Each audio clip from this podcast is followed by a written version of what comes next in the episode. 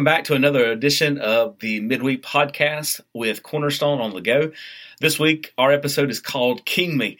When I was a child, there was nothing more exhilarating and nothing more deflating than the phrase King Me when playing checkers.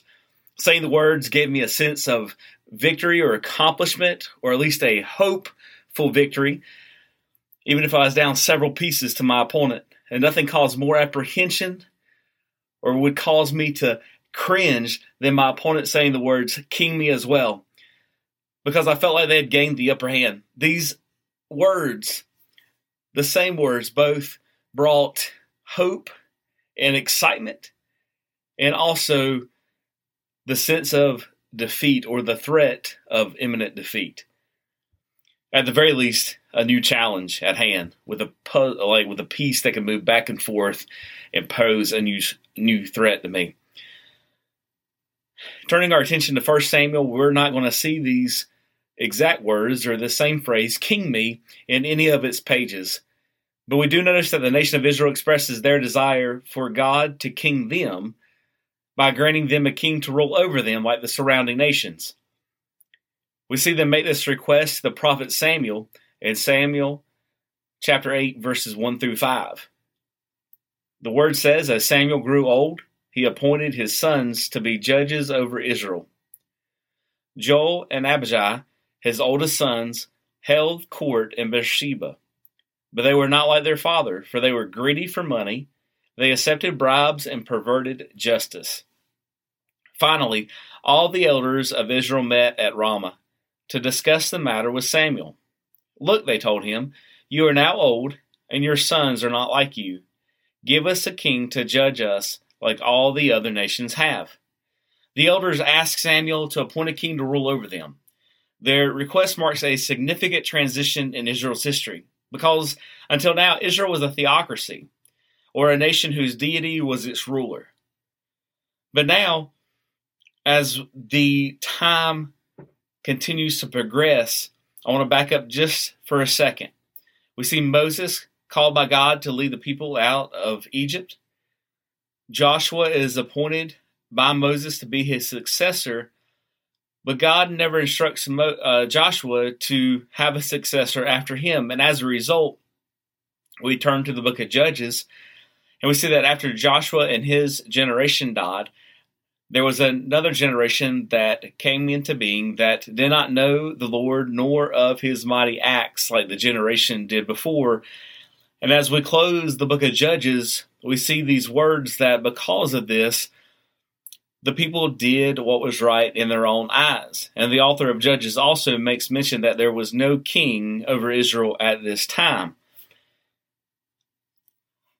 Samuel would have been the last of the of the judges, so to speak, of the acting judges that would start and finish as such.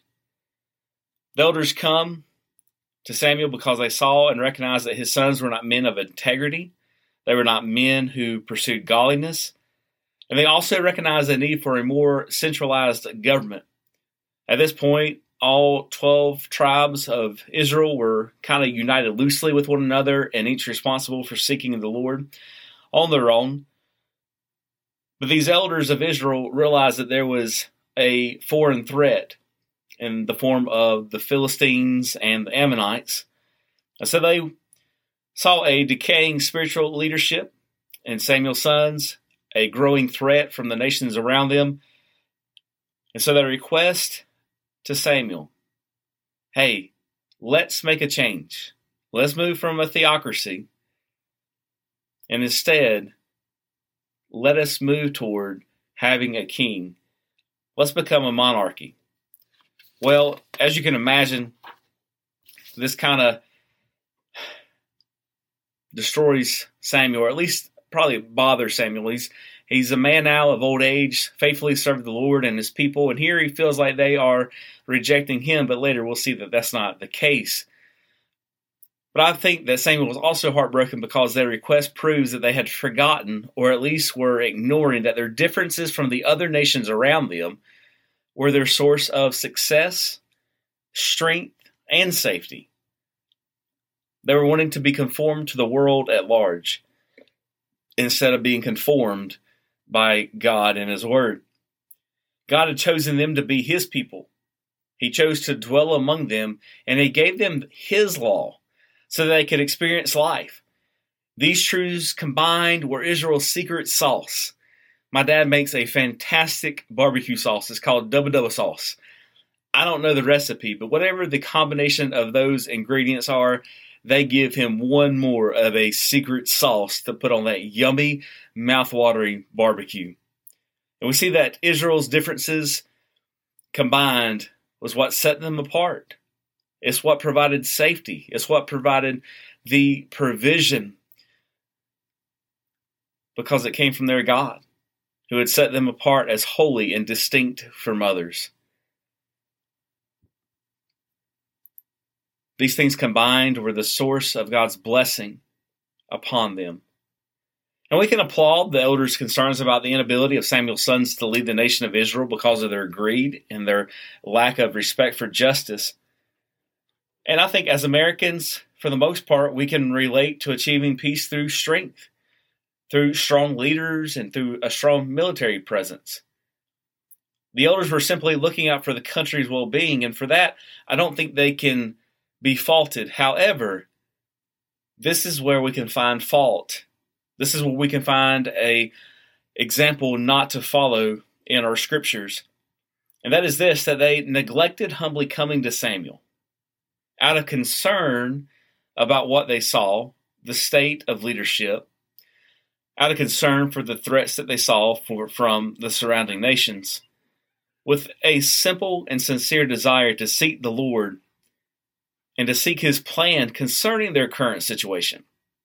Instead of doing that, they come, maybe not admittingly, but they come arrogantly. They come in their own control. They come with their own plan and their own agenda, and they present it to Samuel, and then they ask Samuel to take it to God for them on their behalf. You see, I think looking at this, they plan to remove, whether they meant to or not, they meant to remove or they were planning to remove the crown of the King of Kings and the Lord of Lords to a man created by their covenant God. Bothered by the elder's request, Samuel went to the Lord for guidance. And verse 6 is a great reminder there in 1 Samuel chapter 8. Verse 6 reminds us that we can go to our God when we need advice or when we are troubled by something. In verses 7 through 9, they show us that He will provide direction when we humbly seek Him. These are promises that we have throughout Scripture, and we see it plainly here once again in 1 Samuel chapter 8.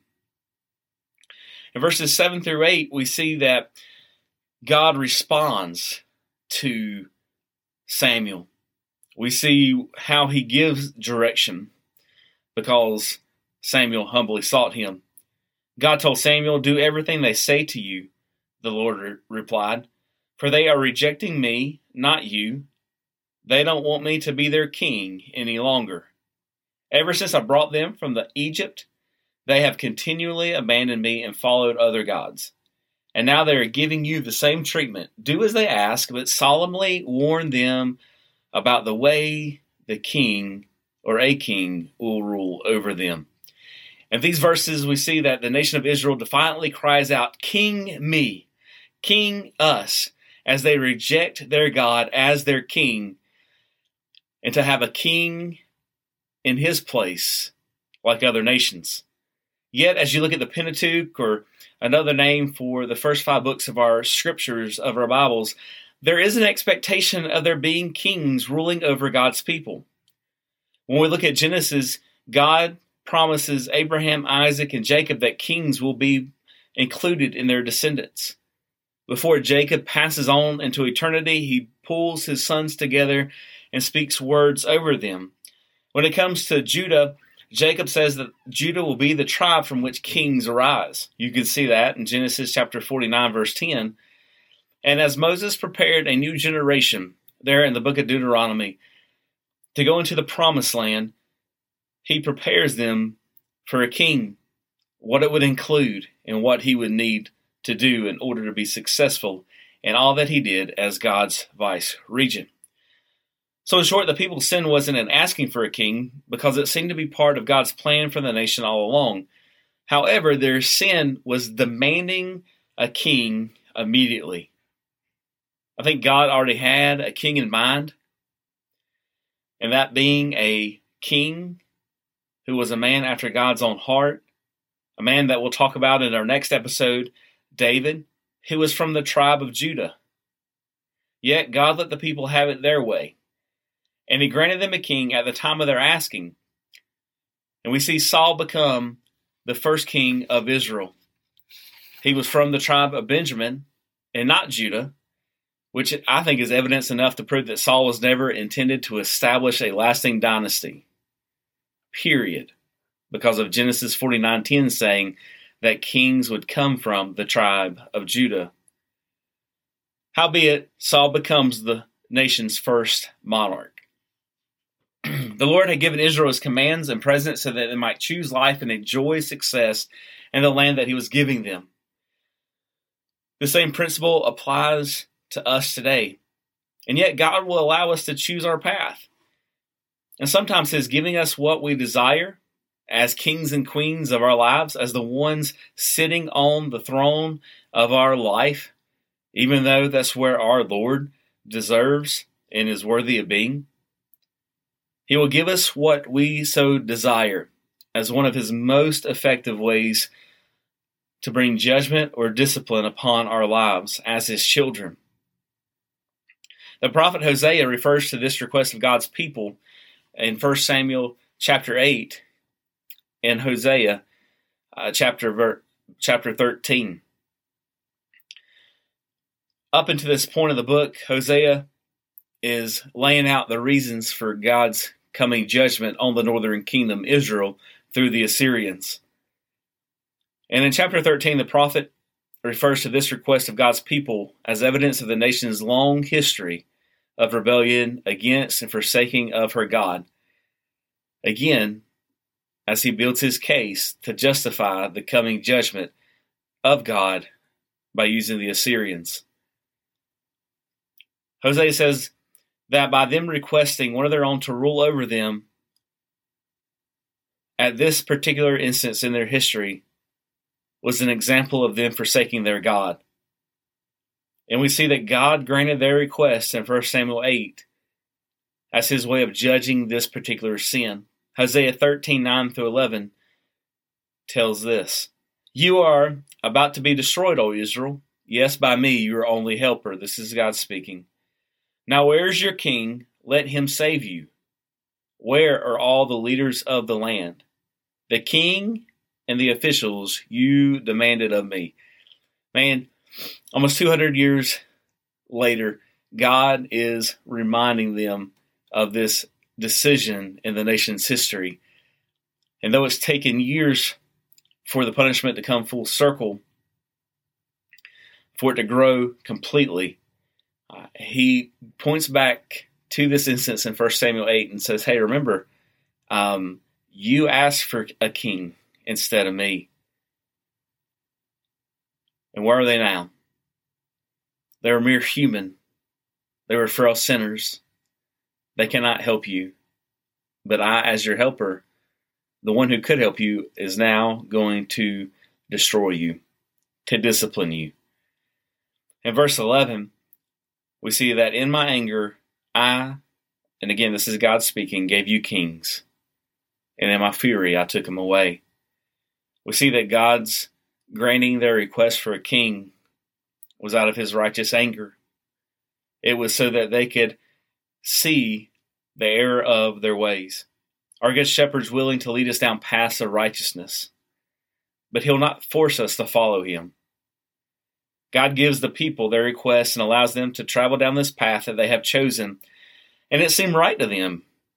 At this point in the nation's history, in their current circumstances, but in the end, it led to a heavy burden and the nation's downfall to Assyria. When we come to God demanding our way or simply spouting off what we desire to see in a situation, instead of humbly coming to Him, asking Him to show us which path to take concerning anything, we are also at risk of God giving us what we want, despite the dangers awaiting us on the other side of our desires door. So, again, one of the ways that God disciplines us as His children is to give us what we want when we replace Him as King of our lives with ourselves. While God will allow us to venture off course and away from His will, He won't let us do so blindly. He lovingly displays big flashing warning signs down our wayward paths. I can't think about a making a case for a bolder sign or a brighter sign than the one that God instructs Samuel to give the people in 1 Samuel 8, which includes all of what they can expect by living under a monarch. Despite everything the king would take away from them, in fact, if you read 1 Samuel 8, verses 10 through 18, you'll notice that there is a word that is repeated over and over again that describes life under a monarch, and that is that the king will take, he will take, he will take, he will take in order to support his own kingdom. We see that this is a flashing light. It's a flashing warning sign to the people, and yet they plowed ahead towards this governing transition. By contrast, Deuteronomy chapter 28, verses 1 through 14, shows us and reminded the Israelites of all that the Lord would give them, that He would give them as His people. And the list of these benefits also included protection from and victory over their enemies from all sides. The total weight of selecting a mortal sovereign wouldn't be fully realized by the nation until about 80 years later, when Israel's third king Solomon would take the throne. After reigning for about four decades, Solomon passes on into eternity, and his son Rehoboam ascends to the throne. As he ascends to the throne, his subjects request that he make the burden in which their which his father placed upon him lighter. This burden that was so heavy was put upon the people by Solomon in order to maintain the splendor of his own personal physical kingdom. And so after he passes and Rehoboam takes the throne, they plead with him as king, Please lighten our load. The weight of a king taking had finally been realized all these years later. God will allow us to rule our lives, but while He will allow us to rule our lives, if we so desire, we can be sure that if we're His children, He will discipline us because of His love for, for us. Sometimes He disciplines us by once again giving us what we want to teach us that what we wrongly desired wasn't what we needed. At other times, He disciplines us through the weightiness of His Spirit's convicting work in our lives. His correction comes in many forms, and just like I have to discipline my children differently because of who they are, our Father disciplines us in the way that He knows He will be most effective in our lives. Yet for all of us, James chapter 1, verses 13 through 15 serves as our giant, brightly shining warning sign of what our removing the crown of rule from our Lord's head and placing it on our heads instead will lead to. In James chapter 1, verses 13 through 15, the Lord's half brother gives us this warning. He says, And remember, when you are being tempted, do not say, God is tempting me. God is never tempted to do wrong, and he never tempts anyone else. Temptation comes from our own desires, which entice us and drag us away. Now, pay close attention to verse 15. These desires give birth to sinful actions. And when sin is allowed to grow, it gives birth to death. The elders' desires for national security, for personal protection, led them to replace their invisible, Almighty God with a visible but limited king. Though not inherently wrong, their desires gave birth to sinful actions specifically the action of rejecting the Lord their God as their sovereign, as their king, and as their source of provision and protection. Throughout the approximate 120 years of kingly reign, the effects of this sinful desire grew, leading to Israel's divided kingdom. the kingdom divides into a northern kingdom and a southern kingdom, the northern kingdom being Israel and the southern kingdom being Judah. But both kingdoms eventually meet their fate. Israel in 722 BC by the Assyrians, and Judah in 586 BC by the Babylonians. Why? Because many of these desired kings led the people away from God instead of towards Him. We, like these elders during the time of Samuel, will be tempted to call the shots, to make the decisions for life without first seeking the Lord and His will pertaining those decisions. If left to grow, if left unchecked, our sins of pride and self-reliance, as evident as evident in our replacing God with ourselves on the throne of our lives, will lead to death and not life in any and all areas of our lives. I'm reminded of a story that I heard in children's church as a kid about a boy who found a baby tiger cub. And of course, it was one of those things like, can we keep them? And the village elder said, no. And when the little boy asked why, it was because that eventually tiger cubs become full grown adult, adult predatory tigers. There was a danger in keeping this cub near and around the village. After giving the boy the stern warning and direction not to take care of the cub, but instead to let the cub fend for itself, whether or not it survived, the little boy decided that he was going to be ruler of his life. And in that brief moment, he decided to bring this little tiger cub home into the village. And once in the village, this little boy nurtured the tiger cub. And as the tiger cub began to grow, he realized he couldn't keep it within the confounds of the village, at least not do so and keep it a secret. So he moves it to an area outside of the village. And the process continues. The little boy goes and checks on the tiger, both the tiger and the little boy mature. The tiger reaches adulthood, and one day the little boy goes out to check on the tiger, but this time the tiger turns on the boy and devours him.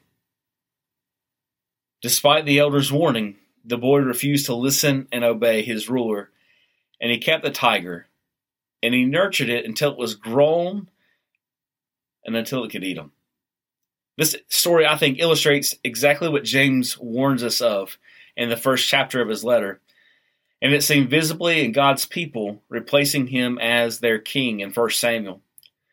When we choose to stray from God's revealed plan that leads to life and forge down a path of sinful rebellion, when we dethrone him as king of our lives with ourselves or make life's decisions without humbly seeking him, we too are trading God's gracious abundance for grave deficits as we continue walking right into our enemy's watering mouth.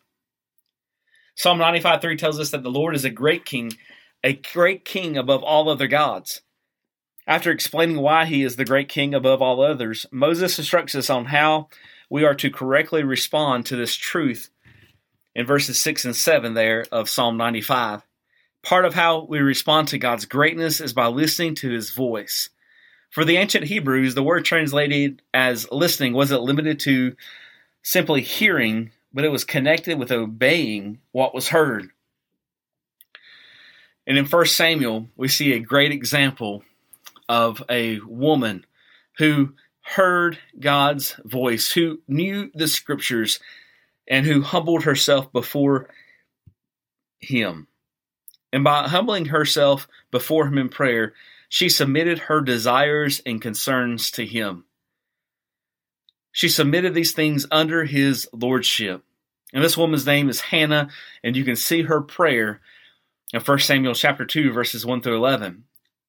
But in contrast, we see how the elders put their desires and concerns over his lordship. As a result, we see that God exalted Hannah and humbled the nation at large. So may we respond to God as the great King of all the earth by submitting every area of our lives under the lordship of Jesus and not by submitting the lordship of Jesus under every area of our lives. May we be a people who can genuinely, genuinely, I'll get it out here in a minute, genuine, genuinely live by the phrase King Him and not King Me. Because when we demand that God king us, it is a statement of defeat, though it may temporarily feel like it's a personal victory or achievement of freedom. Yet when we cry out, King Him, and we live accordingly, there will be a surrender of our will to His. But this surrender of our will to Him will bring victory and blessing in our lives. This was the next piece in our big puzzle of the main storyline of the Bible as we continue to go through the 52 major stories of the Bible. And in summary, this episode teaches us that God is king, and it is for his glory and our joy and others' well being that we submit to him in every area of our lives. I pray that you and I will be a people that live with the motto of King Him, that we live for Him and His glory, and not for any selfish reasons in our lives. May we submit every area of our lives under His Lordship and not His Lordship under any area of our life. Hey, church, thanks for joining me once again. I hope this has been a challenging week for you and that it helps you grow in your relationship with Christ even more as we wait together once again on Sunday morning. All right, until next time.